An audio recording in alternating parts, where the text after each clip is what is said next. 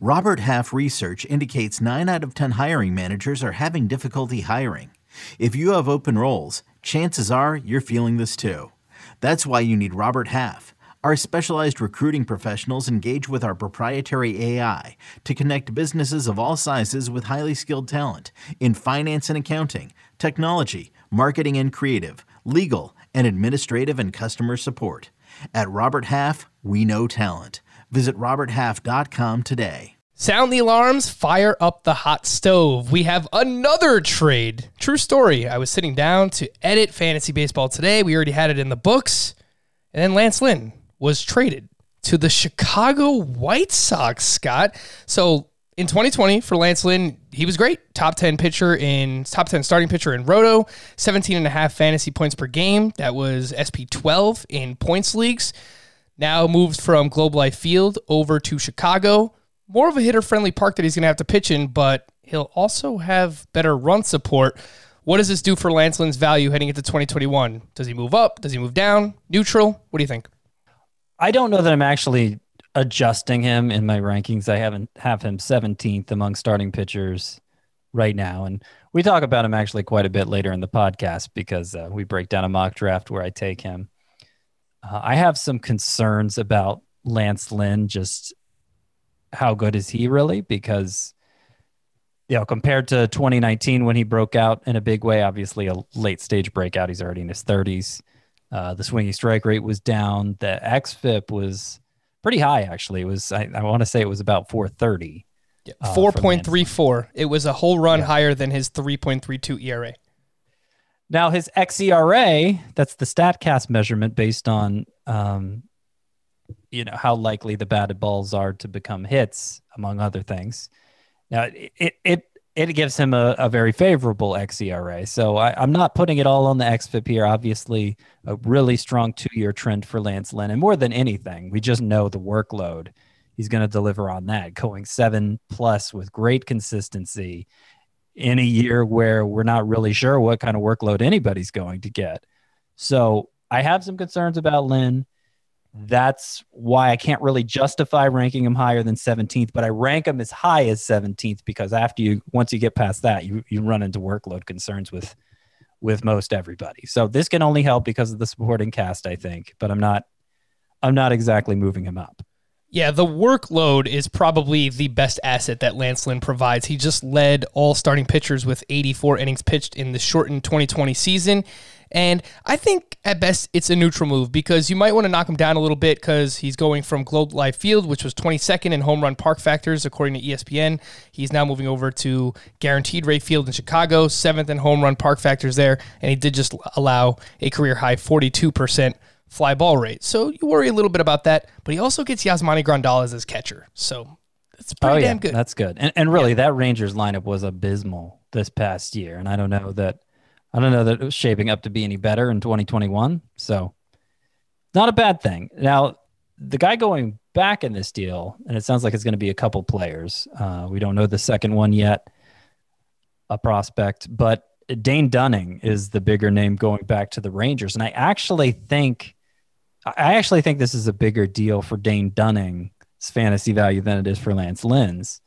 Because Dane Dunning, if you'll remember when he first got called up here in 2020, he was looking great in terms of missing a ton of bats. His first three starts, uh, I just uh, hang on a second. I just lost it. Okay, his first three starts, uh, Dane Dunning had a swinging strike rate of about 18%. I mean, oof, it was amazing. But then the last four starts, it dropped to 7%. He was a different pitcher those last four starts than those first three. And there was a dramatic change in pitch selection for Dane Dunning, those first three starts versus the last four. Basically, he went from leaning most on his best two pitchers, the four seamer, best two pitches is the four seamer and the slider, to suddenly he was leaning on the sinker and changeup, which were not his best two pitches. And so it makes me wonder if the if the White Sox really knew what they were doing with him, or if this was their effort to okay, you know, you gotta you gotta get you got to get con- contact earlier in the count so you can go deeper into games. He did go deeper in those four games, by the way, at least the first two of them, but then he started getting hit pretty hard because he wasn't using his most effective pitches as much. So um, I think there's a lot of reason to be excited about Dane Dunning. I worried he was, I worried maybe he was getting some bad advice with the White Sox, and uh, considering an organization just went out and acquired him with their best asset, I feel like the Rangers probably have a good idea what they're going to do with Dane Dunning, and I might consider moving him up because he's only he's only 66th for me. Yeah, Dane Dunning, I think we can consider him a legitimate sleeper for fantasy baseball. And there were some things that he did early on. You mentioned that we that we really did like, and you know, maybe they did want to limit his innings and, and have him pitch more to contact because he was coming off uh, Tommy John surgery, which he had back in 2018 as a member of the White Sox uh, minor league system. And then this was really his debut here in the shortened season. So again, that is Dane Dunning, who I like as a sleeper. Scott, are you willing to go on record and say you like Dane Dunning as a sleeper, late round flyer. I mean, whatever you want to consider him. Uh, yeah. I mean, I I consider him more of a sleeper now than I did. Like when he first got called up, those first three starts, like I was putting him up there with like Ian Anderson. You know, I'm like, mm-hmm. wow, this guy's this is looking like a big deal, and I just totally soured on him. Uh, but it's so clear with the, the way his pitch selection changed that that you could you could see how maybe he got on the wrong track. So I, I like him more as a sleeper now than I did before this trade. Last thing before we wrap up here in 2021, Scott White wants Lance Lynn as his SP blank in your rotation. SP3, SP4. Uh, well, I have him 17th, so for most people that would make him SP2. But for me personally, uh, you know, I want to go heavy on the pitchers at the start, so probably no less than my SP3. All righty. One of our first big moves of the offseason. It's fun. Let's hopefully more things start to happen. Again, this is the this is winter meetings all week long, virtual winter meetings. So we could have a very busy week here, and uh, we are about to get to, as you'll hear on the podcast, the Raisel Iglesias trade as well. So enjoy the rest of that and enjoy our first look at our head-to-head points mock draft for 2021. Welcome to the Fantasy Baseball Today podcast from CBS Sports. High drive, center field, hit the wall, grand slam. This is magnificent. Got a fantasy question? Email fantasybaseball at cbsi.com. Get ready to win your league. Where fantasy becomes reality. Now, here's Frank, Scott, Chris, and Adam. You know, I feel like I've been a little neglectful towards our head to head points league audience, so let's get back on track. Welcome to Fantasy Baseball today on Tuesday, December 8th. Frank Stampfl joined as always by Scott White. And I would like to especially give a warm welcome to everybody who didn't make their fantasy football playoffs. It's fine, it happens. And Scott, I would argue that if somebody is looking to play fantasy baseball for the first time, a points league is the way to do it. Uh, well, I would agree, especially if you have experience playing fantasy football. It's it's kind of it's kind of fantasy football scoring format that's been adapted to fantasy baseball. It's it's how I got my start playing fantasy baseball. It was my first love and it remains my overall love, at least as far as uh, I mean, I've gotten into some sp- sim leagues. We were just talking about score sheet before we started recording, and I really do enjoy score sheet. But among among what we think of as fantasy sports specifically, head to head points league, that's still my favorite format and that is my longest standing home league. That is your 24 team dynasty league. So someone emailed recently and said, "Oh, you need to talk more about head to head points league. So apologies. We'll get back on track. We'll talk about the points leagues. Uh, for me, it's just like talking about roto. There's more strategy involved. So uh, for points leagues, you really just want to draft the players that give you the most points. And we'll talk about that today as we look over the results of our first head to head points mock draft that we did this offseason. We did this just last week. Uh, and of course, we had a trade go down today. So no more jibber jabber. Let's jump right in, Scott. Raisel Iglesias traded to the Los Angeles Angels of Anaheim for Noe Ramirez. I think I said that correctly. And a player to be named later. Basically, this was a salary dump as Iglesias was owed just over $9 million. Scott, your initial takeaways. Uh, does this matter? Does this change any type of value for Raisel Iglesias? I don't think it changes his value at all.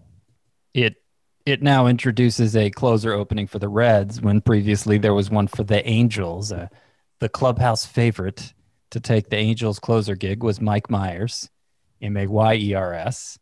There are many Mike Myers in the world, but this one spells his name M A Y E R S. And I mean, 29 appearances last year, he looked like a closer 210 ERA, 0.9 whip, 12.9 K per nine.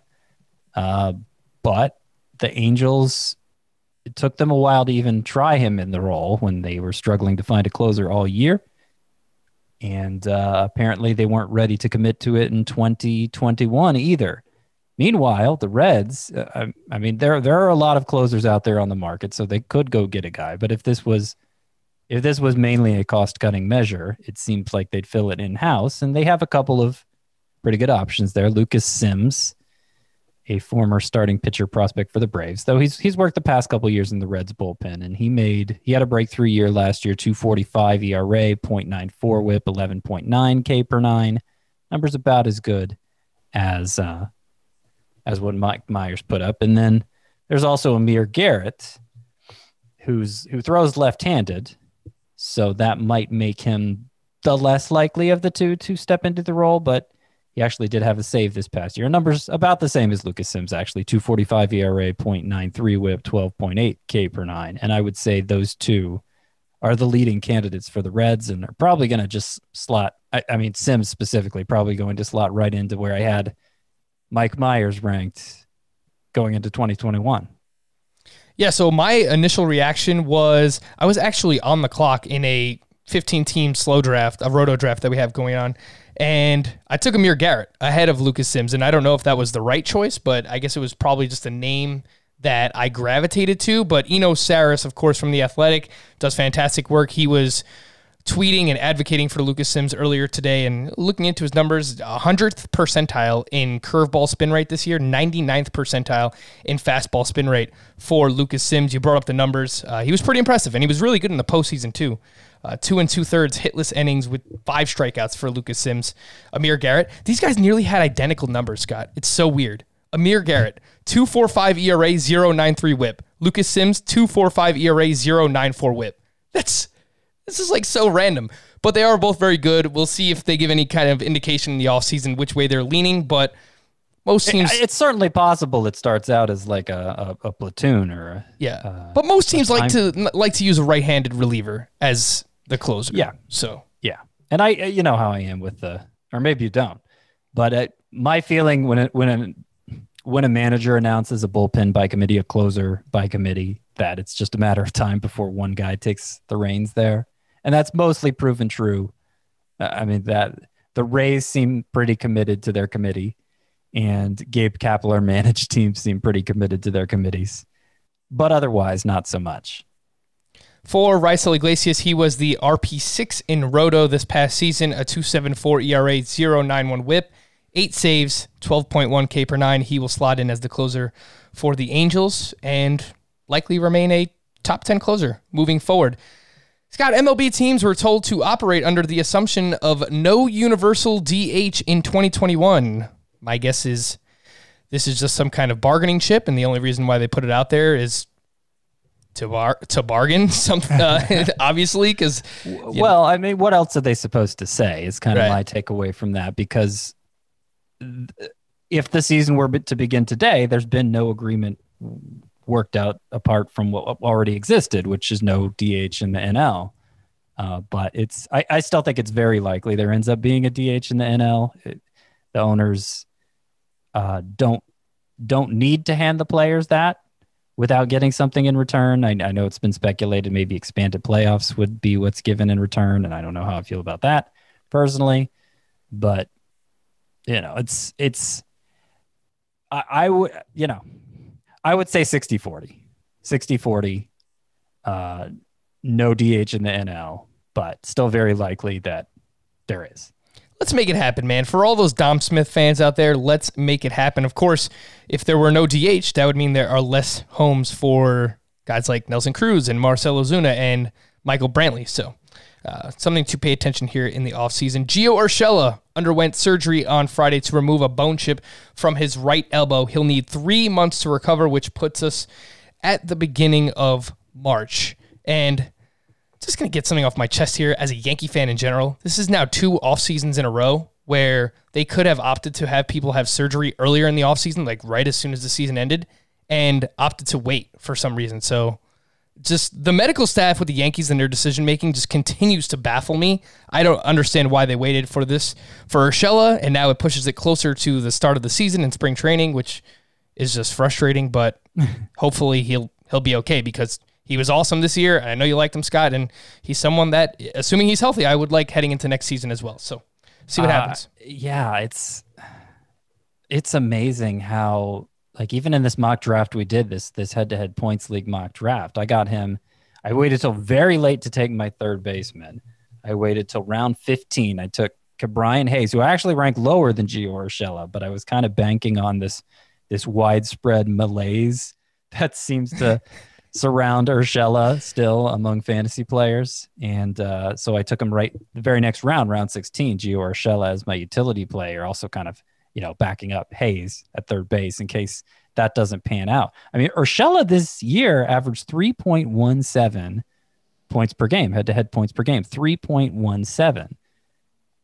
That is more than Alex Bregman averaged, more than Nolan Arenado averaged, more than Rafael Devers averaged.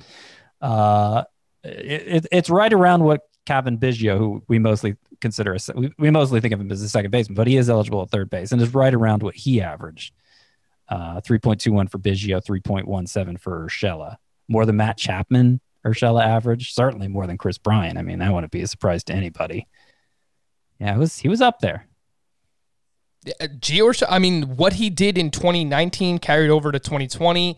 Uh, more line drives, hitting the ball hard. It all worked out, and he's in a really good ballpark and a great lineup to hit in as well. So let's just hope that he's healthy because I don't know why they waited. A few players were posted today when we are recording this uh, from the Yomiuri Giants of Japan's Japan's Nippon Professional Baseball. They have formerly posted right-handed pitcher Tomoyuki Sugano for major league teams. He is 31 years old. This past season, he had a 1.97 ERA, 0.88 WHIP, 92 to 93 miles per hour on the fastball with strong spin rates, according to uh, scouting reports. And a couple people projected him as like an SP3, SP4 in the majors. So uh, there could be some fantasy value. The name again to pay attention to Tomoyuki Sugano, and then the Kiwoom Heroes of the KBO officially posted shortstop Ha-Seong Kim, and I brought up his name a couple of weeks ago. I don't think you were on the show, Scott. I think that that was a a guest filled week, but a lot of excitement about Kim. 25 years old, 306 batting average in the KBO this past season, 30 homers, 23 seals, 921 OPS. The home runs and the OPS were both career highs, and he's pretty young, so he's entering his prime. Two names to pay attention to Sugano and Ha-Seong Kim. Our first head to head points mock draft of the offseason took place last week 12 teams. And of course, the normal rosters in this format one catcher, one of each infield position first base, second base, third base, shortstop, three outfielders, one utility, no middle infield, no corner infield positions. You start five starting pitchers with two relief pitchers. And if you have ever played points leagues before, you know that there are going to be some starting pitchers that have relief pitcher eligibility. We like to refer to those as SPARPs. Scott, any general rules or strategies for head to head points leagues just to kind of refresh everyone that you use maybe year in and year out that you use also in this mock draft, or were you trying something new that you don't normally do? I well, I mean, I could I could continue to hammer home the starting pitcher point that I'm going heavier on that than ever, and I think it's easier to do in this format because it's only a nine man hitter lineup, and when you're so that that means you know what is that? 108 hitter spots to fill between the 12 teams. You're only going that deep into the hitter pool in terms of who needs to be in, in somebody's lineup. And and hitters generally that's not what people stockpile their bench with in this format. They may have one or two hitters on the bench, but normally they're they're stashing starting pitchers there because they want to take advantage of two start weeks. Points format is is uh, more forgiving for that, more forgiving for the volume there that a two start pitcher will give you uh, than than a categories league is. So there's a lot of good hitters throughout the year available off the waiver wire in a 12 team version of this format, which means like you're almost, cons- I, I feel like in, in some of these leagues, I'm, I'm kind of constructing my lineup on the fly. Like there may be three or four hitters that remain locked in for me all year, but otherwise I'm swapping guys out uh, pretty often anyway. So why not? Why not get more uh, at, the more from more examples of the asset that you're going to have the harder time replacing off the waiver wire, which is a high end starting pitcher. Yeah, exactly. For me, the same thing. Uh, for me, just aggressive on starting pitchers. Always have been in this format. You use less hitters, as you mentioned, Scott, and because of that, it's just shallower, and there are more hitters to pop up. Uh, on the waiver wire, so yes, be aggressive early on in the season. Whether it's you you play with FAAB or just first come first serve, whatever it might be, just be aggressive with those hitters on the waiver wire, and hopefully your pitching actually pans out. But that's uh, generally been the strategy for me, and it was with the first overall pick as well, Scott, where most people would probably gravitate towards a hitter or a Mike Trout. And I even had Scott text me after I made this pick, and he said, "Did you really just make that pick? I got to make sure. I had to make sure this wasn't an auto draft." So for most people, the top three: Gerrit Cole, Bieber, Degrom, uh, CBD, in some order, you are going to rank these three. And for me, uh, I do like Degrom the most in a roto league, but in a points league, Scott, first overall pick, I took Gerrit Cole. To me, I think he is the safest in terms of workload of the three. I understand Bieber goes deep into his starts. Uh, he did this season, but Cole has done it for longer. Three straight 200 inning pitch seasons before 2020. So that would be 2017 through 2019. Just a tad worried about the injuries with uh, Jacob DeGrom. Um, so for that, I, I took Gerrit Cole. First overall, Scott, would you have done the same thing? Would you have taken a pitcher? No. Who would you take? Well, if I took a pitcher, it would have been one of the other two, more Okay. likely than Cole. Um, but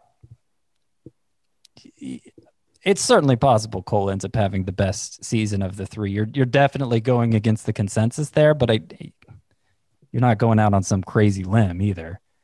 I would say that in this format, those three pitchers are in my top six.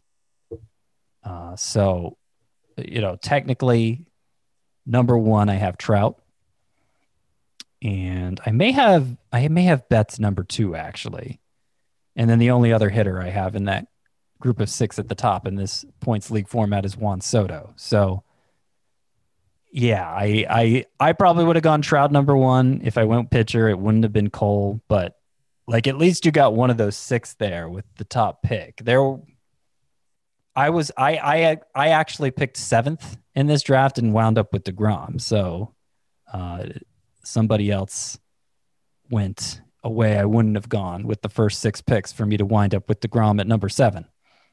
So part of the reason why I took Coles because I I knew that a good hitter would make it back to me at the two three turn. I knew that everyone else would be aggressive on starting pitchers, as was the case, and I just don't. I wouldn't feel comfortable if my first starting pitcher was Jack Flaherty in a points league, which is who I wound up as my SP two at the two three turn. So it's for that reason. We did uh, one of our podcast leagues. I had the first overall pick, and it was a points league. We did this draft back in July, and I took Christian Yelich first overall. And I had to reach on all these pitchers at the two three turn. I think I took Giolito and Charlie Morton. And like just like all year, my pitching, I was chasing pitching and, and it just wasn't great. So I said, you know what? I'm not doing it again. I'm taking a pitcher first overall. And if I actually had this pick in a real draft, I, I would use it on a pitcher. Uh, after I took Gerrit Cole, Scott, off the board went Mike Trout, Mookie Betts, Ronald Acuna, Juan Soto, Shane Bieber. Uh, and then you mentioned you took J- uh, Jacob DeGrom So, seventh. so the one that got it added in there that I wouldn't include among my top six is Acuna, not in this format. I mean, I have him number one overall in Roto, of course, where you have to pay a premium for steals, where that's a scarcity that you have to buy into. But you know, they contribute to a player's point total, but that there's not that scarcity element in the points league. It doesn't matter if you get any steals at all. So obviously, those guys get downgraded some because of that. So Scott, if Degrom went in the top six with Bieber and Acuna was the best player available at seven, who would you have taken?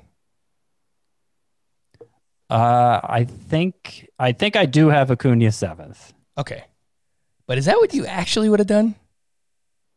Well, let me let me scan through the names here. Yeah, I think so. Fernando think Tatis went just after you. Jose Ramirez, Christian Yeah. Yelich. Mm-hmm. Okay, Yeah. so it would have been Acuna for you. Okay. Uh, so right after you took Degrom, we mentioned names. Tatis went eighth overall. Jose Ramirez went ninth. Christian Yelich went tenth. Max Scherzer went 11th, and Freddie Freeman went 12th overall to round out the first round. And then in round two, as I predicted, I just a bunch of pitchers fly off the board. So seven starting pitchers go in the second round. And I look back at that draft that we did back in July, head to head points league, and there were 11 starting pitchers taken in the first two rounds of that draft. There were 11 starting pitchers taken in the first two rounds of this draft. So not really much has changed. People are still being aggressive in terms of that position. The seven starting pitchers drafted in order Walker Buehler went 13th, Yu Darvish went 14th overall, Clayton Kershaw went 16th, Trevor Bauer went 17th, Luis Castillo went 20th, Lucas Giolito went 21st, Aaron Nola went 22nd. Anything egregious with those starting pitchers in round two, Scott? Well, people have been who've been listening throughout the offseason know I'm not crazy about Walker Buehler this upcoming season, with as careful as the Dodgers have been about managing his workload and like they limited him so hard in this already shortened season where he wasn't going to get many innings anyway. Just wonder how that's going to play out next year. I have him 13th among starting pitchers. I have him behind Jack Flaherty. I have him behind Kenta Maeda and Luis Castillo, who we didn't see go in this second round. So to take him with the first pick of round two, you know, I wouldn't be the guy doing that. Yeah, me neither. I have uh, Walker Buehler outside my top 10 for a lot of the same reasons. I'm not doubting the talent. I mean, the guy is awesome. You watch him in the postseason, he's pumping 99, 100 miles per hour, getting all these strikeouts. The walks were up in the postseason, which was kind of weird for Walker Buehler, but he looked great. It's just a matter of how are they going to treat him this upcoming season. And the Dodgers just have so much depth. David Price potentially returning, Gonsolin, Dustin May, Julio Urias. So they could afford to be cautious with Buehler if they want to. And you took Cody Bellinger at 18th overall mm-hmm. in the middle of all those starting pitchers. So your first two picks wind up being uh, Jacob DeGrom and Bellinger. You cool with that pick? I mean, if you could change it now, would you? No, I wouldn't. I was worried when I made it. It took me 58 seconds to make that pick. It was one of the, I, I deliberated over that one because up next in my rankings was actually Trea Turner, who went with the very next pick, 19th overall. But like shortstop is without question the deepest position right now, yep. right? And especially in a league like this where you don't have the middle infield spot, you just have two places you can play a shortstop. I was I was re- I was reluctant to fill it within the second round, uh, and and then hate hate having to pass up value later at that spot. First base, not a deep position. And with Bellinger, there's the flexibility of moving him between first base and outfield anyway. I think I ended up moving him to the outfield before the draft was over. So it I went against my own rankings there, um, which might be reason to revisit the rankings. I don't know. It's a close call either way. Uh, I was worried that come round three, my third pick, there would be a drop off. I would be on the wrong side of the drop off as far as hitters go. And then I'd feel a little worried about making the big investment in Bellinger coming off a bad year and having to trust him as like to be this offensive force for me without like a second hitter of that same caliber. But then around three, I got Corey Seager, who I probably like just as much as Trea Turner in this format where you don't have to you don't have to commit so much to steals. So uh, I, I, was happy with the way that turned out. Let's go Dodgers, huh, Scott? You get Bellinger and Corey Seager. All they had to do was take your Braves out, and now you just draft all the Dodgers, huh, Scott? That's it. I guess. I guess. Yeah. I mean, two Dodgers there, and and and two hitters in my first three picks. Even though, you know, I'm stressing the need for to go heavy on starting pitcher uh, in this format specifically. If you'll remember the early Roto mock draft we did, it was also a 12 teamer and I went four pitchers with my first five picks. So here already, I have more hitters uh, through three rounds than I did through five rounds in that format.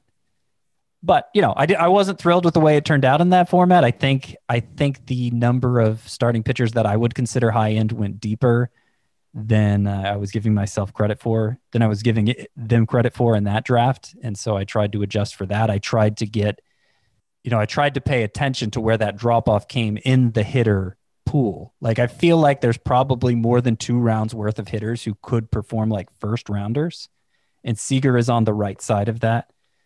which is why I was thrilled to take him. Um, you know, guys like Alex Bregman, Nolan Arenado, who we didn't see go till round three. Anthony Rendon, certainly in this format, has the potential to perform like a first rounder. So I was trying to capitalize on getting hitters before that drop off and then going pitcher crazy after that. So, you know, two of my first three picks were hitters, but then I think I had four straight that were pitchers. Yeah, that's exactly what you did. And uh it's part of that reason. I mean, the names that you brought up, I love the third round in a 12 team league, the hitters that go in this range this year, Scott. I mean, Bryce Harper, I got at pick 24. So at the 2 3 turn. Uh, So I, I'm okay taking Gerrit Cole first overall because if I can get a hitter like Harper or Manny Machado went right after him. Rendon, you brought up, who was a borderline first round pick in drafts last year in head to head points leagues. Uh, Bo Bichette, all right, there's an argument to be made there. He might be better in roto leagues, but Alex Bregman is great in this format. Nolan Arenado, assuming he's with Colorado, uh, has been pretty damn steady in this format as well. So the third round for me is just filled with great hitters. So I start off my draft with Gerrit Cole, Bryce Harper, Jack Flaherty. Absolutely love that. Uh, I did want to ask, since you took Corey Seager and you spoke about why you took him, um, would you be okay if he was your first hitter? So if you started starting pitcher, starting pitcher, would you be cool with uh, Seager as your as the first hitter on your team? I wouldn't like it as much as what happened here with him as my second best hitter, especially since I feel like I ended up with five, certainly four great pitchers anyway. But if we get deeper into draft season and it becomes evident in this format that you know people are just selling out for starting pitchers like crazy, I don't want to get left out of that. I don't want to get left out of the starting pitcher rush. That is the position where if you don't if you don't give yourself enough from the start, I, I just don't think there's any recovering from it without getting extremely lucky with uh, you know, some clutch waiver picks early in the season. So, you know, part of what happened in this draft, why it worked out for me is only one starting pitcher went in round three because everybody was focused on those hitters before the big drop off. So you mentioned what was it, 11 starting pitchers combined in rounds one and two, Yep. and then only one in round three. I'm not sure that all head to head points drafts are going to play out that way. Uh, Some of those hitters that went in round three, there were some reaches there, like Springer. I don't think he went with the ninth pick of round three. I don't think he's on the right side of that that hitter divide. Guys who could perform like first rounders, I wouldn't put him in that group. Uh, Vladimir Guerrero. I mean, I guess technically he could, but he hasn't shown anything close to that so far yet. Way too early. I mean, Scott, let's not buy too much into the uh, the pictures. All right, best shape of his life. It's it's December seventh. not. I'm I mean, not. Vlad still has to make it through Christmas. All right, so Yeah. could have a nice little feast there. Put five pounds on there. New Year's, all right. Maybe parties a little bit with his pops. Get a couple drinks in there. Eat some food. There. I mean, come on. Like we have a lot of time before spring training where Vlad can pack on a couple of more lbs. So and we don't know that slow the roll. losing all that weight is going to stop him from hitting ground balls anyway. So Exactly. yeah, um, yeah, Th- there were de- there were some reaches. I, I think we ran out of first round caliber hitters about through the middle of round three here, and so the back end of round three could have been a lot of pitchers. If I was drafting for everybody, that's probably how I would have done it. Mhm. But since it wasn't, I was able to capitalize, and so I'm happy with the way things turned out, taking hitters with two of my first three picks. Uh, but maybe as we do more of these drafts, I'll see that's not the best way to go. And the reason why Scott was okay doing that is because he took a starting pitcher in round four, as many people did. Seven more starting pitchers drafted in the fourth round. So that makes 19 starting pitchers drafted in the first 48 picks. I look back at our July draft from last year. Well, this year, last season. 23 starting pitchers drafted in the first 48 picks of that draft. Okay, so maybe our once we get into round three and four, people start to focus on the hitters a little bit more. It's something uh, that I'm noticing in this early mock draft. Players that stood out: Zach Greinke, pick 37, way too early. Charlie Blackmon, pick 38, way too early. Jose Berrios, pick 39, way too early as well. uh, I like I like Berrios. He goes deep at the starts. He'll give you Yeah. quality starts. He's fine, but he's just just kind of boring. Uh, Jose Abreu, my man, he went 40th. I think that's an okay range for him. I probably won't pay that price tag, but I think it's okay. Uh, then we saw three starting pitchers go who we're not used to see used to seeing drafted in the fourth round, Scott, and that would be Kenta Maeda. You took Zach Gallen at pick 42. Brandon Woodruff went at pick 43.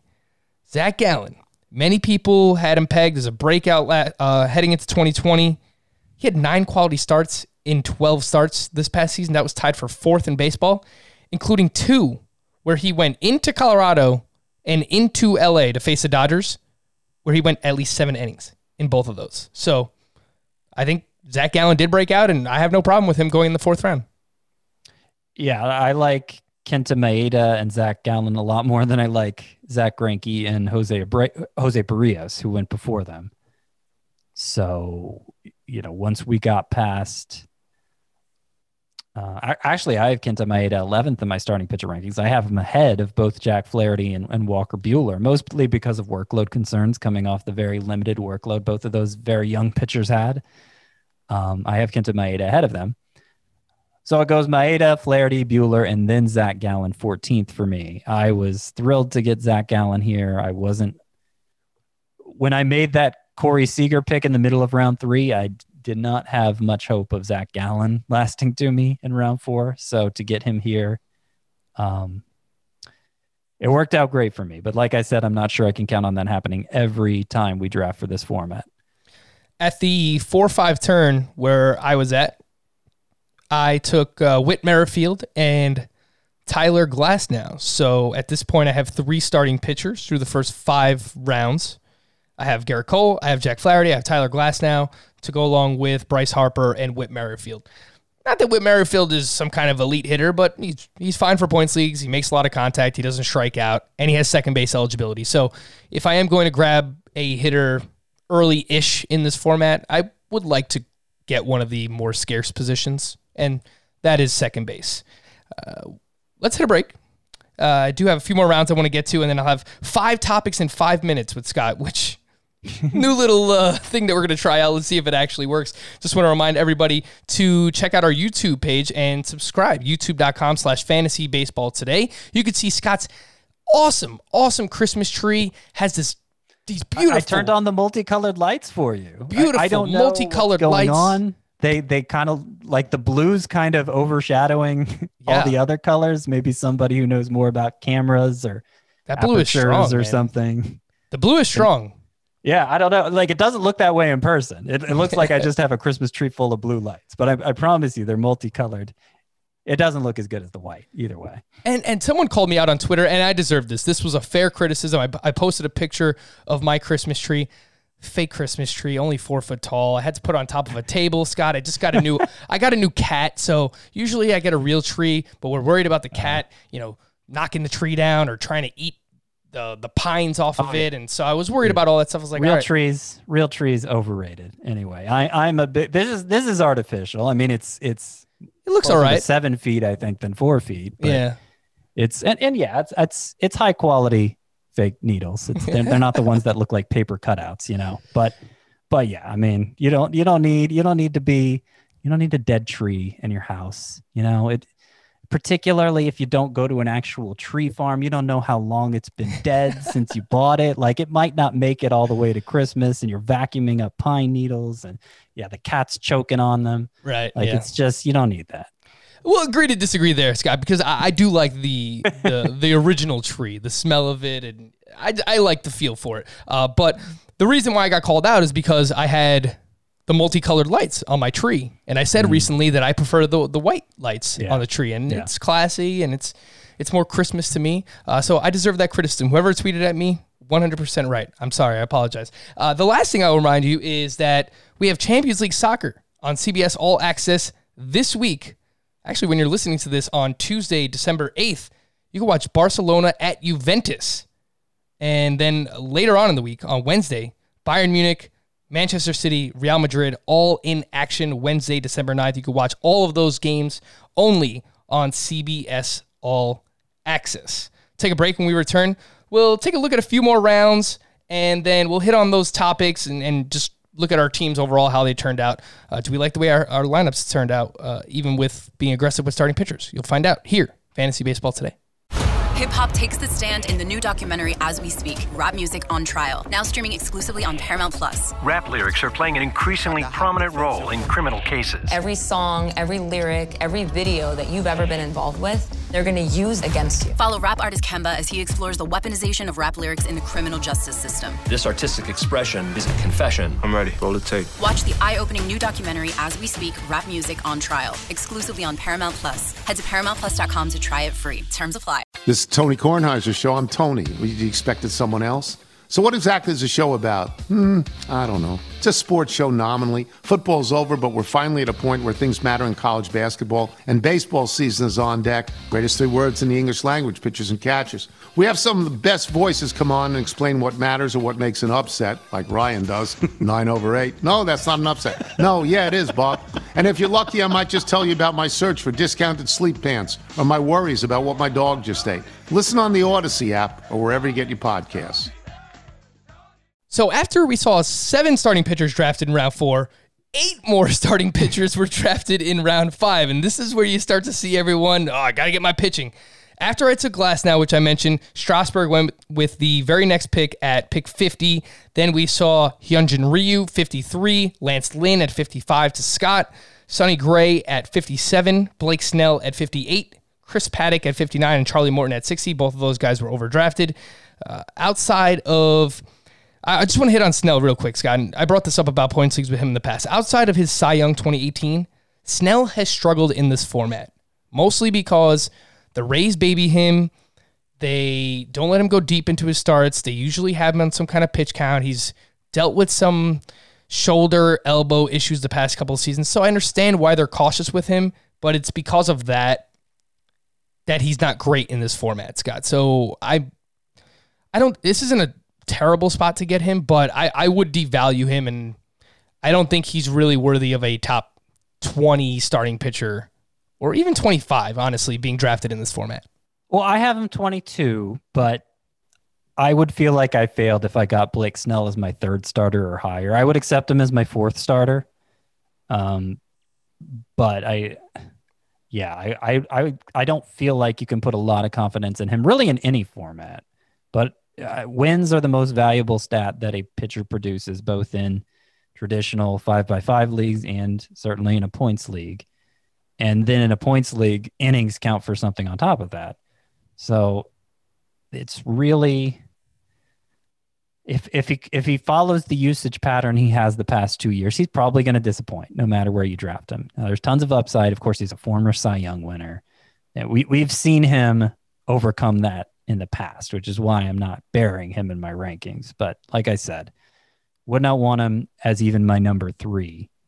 Uh, so I was pleased here. I actually got Lance Lynn three picks before him. Lance Lynn, I have 17th in my starting pitcher rankings, which means even even grabbing hitters with two of my first three picks, I ended up with my number two, my number 14, uh, my number 17. Oh, you know what? This is only my third starting pitcher, isn't it? Mm-hmm. So three of your top okay. 20, even with taking two hitters yeah. in the first three rounds. It's yeah. not bad. So, yeah, I, I ended up with a very Blake Snell like pitcher as my fourth pitcher in round six. But right now I'm only at three DeGrom, Gallen, and Lynn. Last pick that I just wanted to mention in the fifth round, shout out to uh, Daniel Preciado. I don't know if that's how you say your name, but I hope it is. Uh, Rafael Devers went 56th overall. I thought that was a pretty good value. Reunited with his former manager, Alex Cora, the, the manager yeah, that he broke out under.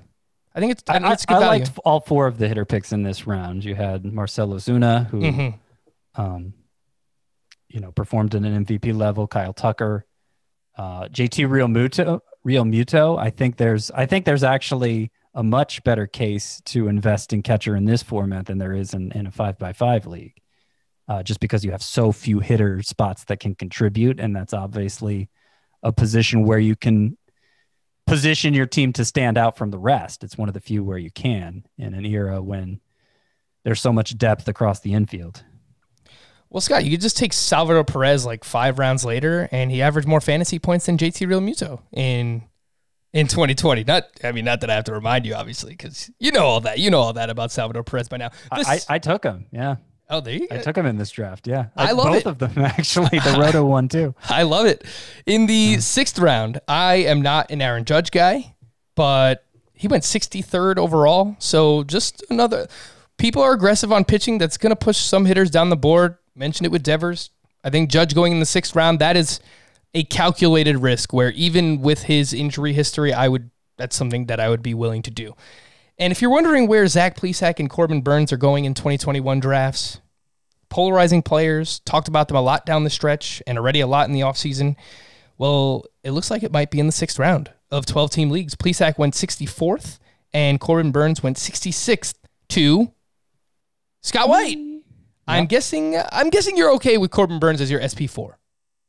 Yes, I said I would be with Snell. I have Burnes actually ranked one spot ahead of Snell. He's my 21st pitcher. I similar concerns there with workload and how deep they're going to be allowed to go into games, but like I actually I actually have more concerns with Snell as far as that goes than Burnes. Burnes, I mean, the fact that he was converting from relief in the year where no starting pitcher got to handle a starter's workload, really. You wonder how much the Brewers are going to limit him. But in the season that was, they let him go six innings with a fair amount of consistency, which is something the Rays don't do with Snell.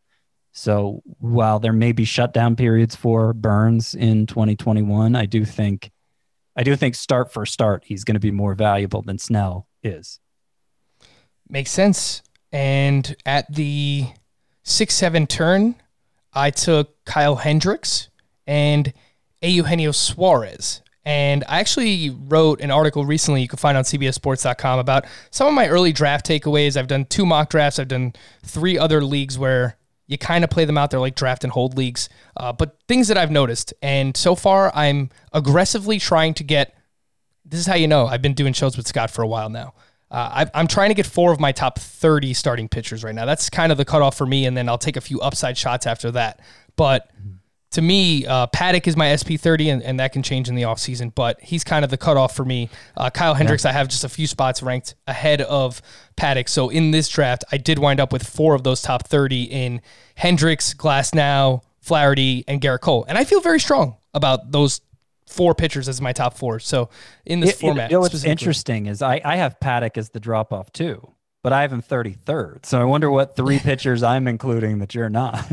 well, we can very easily uh, figure that out. if we uh, just pull up our rankings here, which I do have up. So you have ba, ba, ba. Zack Wheeler. No, I like Wheeler. I have Wheeler at 24. Okay. I'm pretty aggressive on him. And you said Hendricks was in inside your 30, right? Yes, you have him as well. So you have uh, Framber Valdez. You have Framber Valdez. You have Dylan Bundy, and you have Jose Berrios. Okay. Those three so, just ahead of Paddack. Okay. All right. Fair and enough. you know, looking at this now, I don't have Framber Valdez inside my top 36, which is a problem. He's got to get in there somewhere. Uh, he'll probably be yeah right around Paddack, probably just behind him for me. Um, all right, Scott. So five topics in five minutes. Those are you can find the rest of the results, and the topics here are also related to the mock draft. So it's not like I'm okay. just completely ditching the rest of this mock draft, but you could find uh, all of the results over at CBSSports.com a few picks that stood out to me and players in general. So I'm going to start the clock right now. I'll read these off one by one. I'll read one, you react, and then I'll read another one, so on and so forth. So starting right now, Sixto Sanchez and Ian Anderson both went in round seven. They broke out in 2020, albeit on limited volume. Uh, they were taken just before you selected Framber Valdez in round seven. Would you have taken either of Sixto Sanchez or Ian Anderson over Valdez in round seven if they were available? I would, well, not over Framber Valdez. I mm-hmm. mean, Framber Valdez I have on the right side of that divide ahead of Paddack. and actually Ian Anderson and Sixto Sanchez are the first two on the other side of that. So that's where I see the drop off, and it's mostly because the, the sample is so small for them. Of course, I have workload concerns always for young pitchers, but especially coming after off the season where they weren't able to uh, have much of a workload. I mean, there are questions about Framber Valdez, the legitimacy of that too, but like Dusty Baker worked that guy. he went seven plus six times. He went six plus two more times than that. Or I'm sorry, three more times than that. So like maybe he worked him too hard, Dusty Baker, but regardless, um, you know, I, I think that I think that's a better bet for Framber Valdez to make a big contribution in this format. Luis Robert went at pick 83 right after Starling Marte. Is this the right range for Luis Robert in a points league? I would say so. Yeah, uh, I don't have my mixed rankings pulled up, but I, I think he's probably going in about that range. I remember when he went thinking, hmm, maybe I should have been the one taking him. So I, I think that's about right. Lots of upside and excitement over Robert, but of course strikes out a lot. So better off in a roto format than he is in a head to head points format. Gleyber Torres went 94th overall, Scott, and something I wrote about in that article was the reason I like being aggressive on starting pitchers early is because you can get a lot of bounce back hitters in those middle rounds. Gleyber Torres at 94. How do you feel about that? Uh, by the way, I have Luis Roberts 79th, so actually I have him higher than he went. Uh, yeah, I like that for Gleyber Torres. I that that's another reason I was reluctant to fill my shortstop spot early. I would have been fine. You know, I I think particularly in this format, Corey Seager in the middle of round three was just too good to pass up because I think he's could be an MVP caliber player going forward. But I if that didn't work out, I would have been happy waiting for Carlos Correa, Gleyber Torres, Javier Baez. Those three specifically could be a great value this year because I I, I really haven't lost any confidence in any of them. Randy Arozarena went at pick 101, just ahead of Michael Conforto, who you selected, Scott. Is this the right range for Randy Arozarena in a points league? I have him a little lower than this. I have him 122nd, so a couple rounds lower. But he's a difficult player to rank. I am I am trying to be conservative in my ranking of him because like 17 home runs is what he ended up hitting between the regular season and postseason, and he has speed too.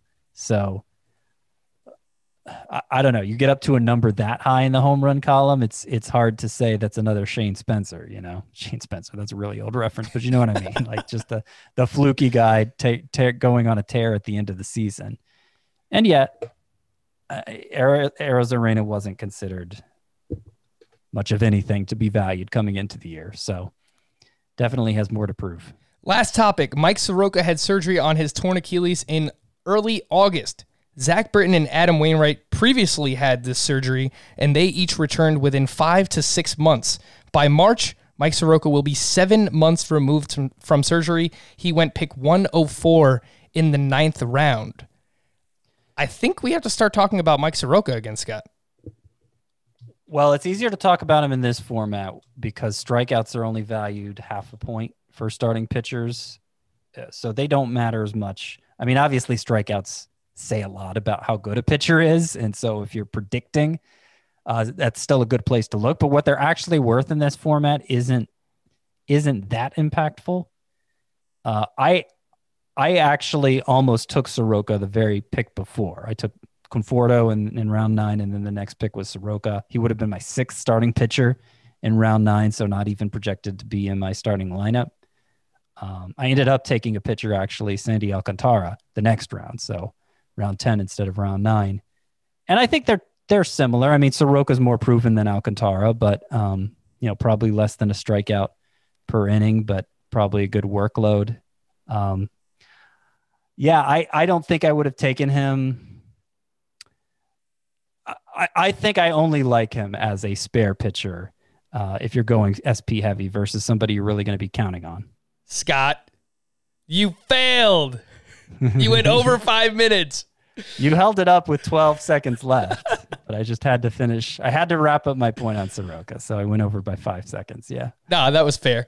Close enough. Five topics in five minutes. We'll do that a little bit more here uh, throughout the offseason. Just some quick hitting analysis. But uh, yeah, Mike Soroka also has a new hairdo. He grew his hair out while he was oh, uh, recovering from because that's that's that's a that's a pitcher cliche at this point, right? I mean, hey, I mean, it helped Jacob Degrom. It helped. Did it? Because I think he's been at his best since he cut his hair. And by the That's way, true, actually, long-haired Jacob Degrom, that was a hideous look. Oh, like that guy didn't know what he was doing with his long hair. Am I right? Yeah, probably not. Syndergaard's long hair is pretty hot. But anyway, if you want to see uh, Soroka's new hairdo, it, it does look pretty good. So he's been throwing it out with the Achilles injury. All right, Scott, let's quickly just compare our teams. Uh, first of all, let's let's just pit our pitchers up against each other, and I don't know. We'll see who who we think wound up better. I I have Gerrit Cole. I have Jack Flaherty, Tyler Glasnow, and Kyle Hendricks, as I mentioned. I wound up with uh, Aaron Civale as my SP5. So I waited too long to jump back in there. But I also did grab Joe Musgrove on the bench and Jameson Taillon. So I, I have some upside pitchers that I can hopefully mix in. One of those guys hits and, and have a little SP5 there. You wound up with DeGrom, Zach Gallen, Lance Lynn, Corbin Burnes, Framber Valdez. Yours is probably better. Slightly. Yeah. Yeah. And I, I would say, I feel like my six and seven are better than your six and seven, too. Whoa, uh, whoa, whoa, whoa, Scott. Sandy Alcantara. All right, he's pretty good. He's pretty And good. Dustin May. Dustin May. Eh, is he going to be in the rotation? I don't know. Yeah, he's going to be in the rotation. Come on. I mean, Scott, I have two Pirates pitchers. You know that we are the official show of Pirates pitchers. Not that they'll ever amount to anything because Uh, yeah. You know, I was pa- especially. I mean, Chris Chris Towers is the spokesperson for the Pirates pitcher. I think two years in a row. So yeah. So I don't know how that's going. I'm just gonna far. keep. We'll just keep passing the baton on year after year, and hopefully it'll Look, happen. One of well, you got look. You got the good two. You got Musgrove. I have some enthusiasm for Musgrove. You got Taillon. I have some enthusiasm for Taillon coming back from Tommy John surgery. But you know, I'd rather have them as my eight and nine than my six and seven, personally. Yeah. All right, it's fine. I mean, right. of, of course, right? Anybody would rather have them lower, but I, Yeah. I'm just saying I invested a little more in my bench pitchers than you did. Is Yeah, all I'm really just in, pointing pi- to. in pitchers in general, you invested a little bit more. All right, Scott, I'll give you this one. I'll give you this one. Our first head-to-head points mock draft. Um, but again, everybody, you could find the results over at cbssports.com. We're going to wrap there. For Scott, I am Frank. Thank you all for listening and watching Fantasy Baseball today. We'll be back again on Thursday. Bye bye.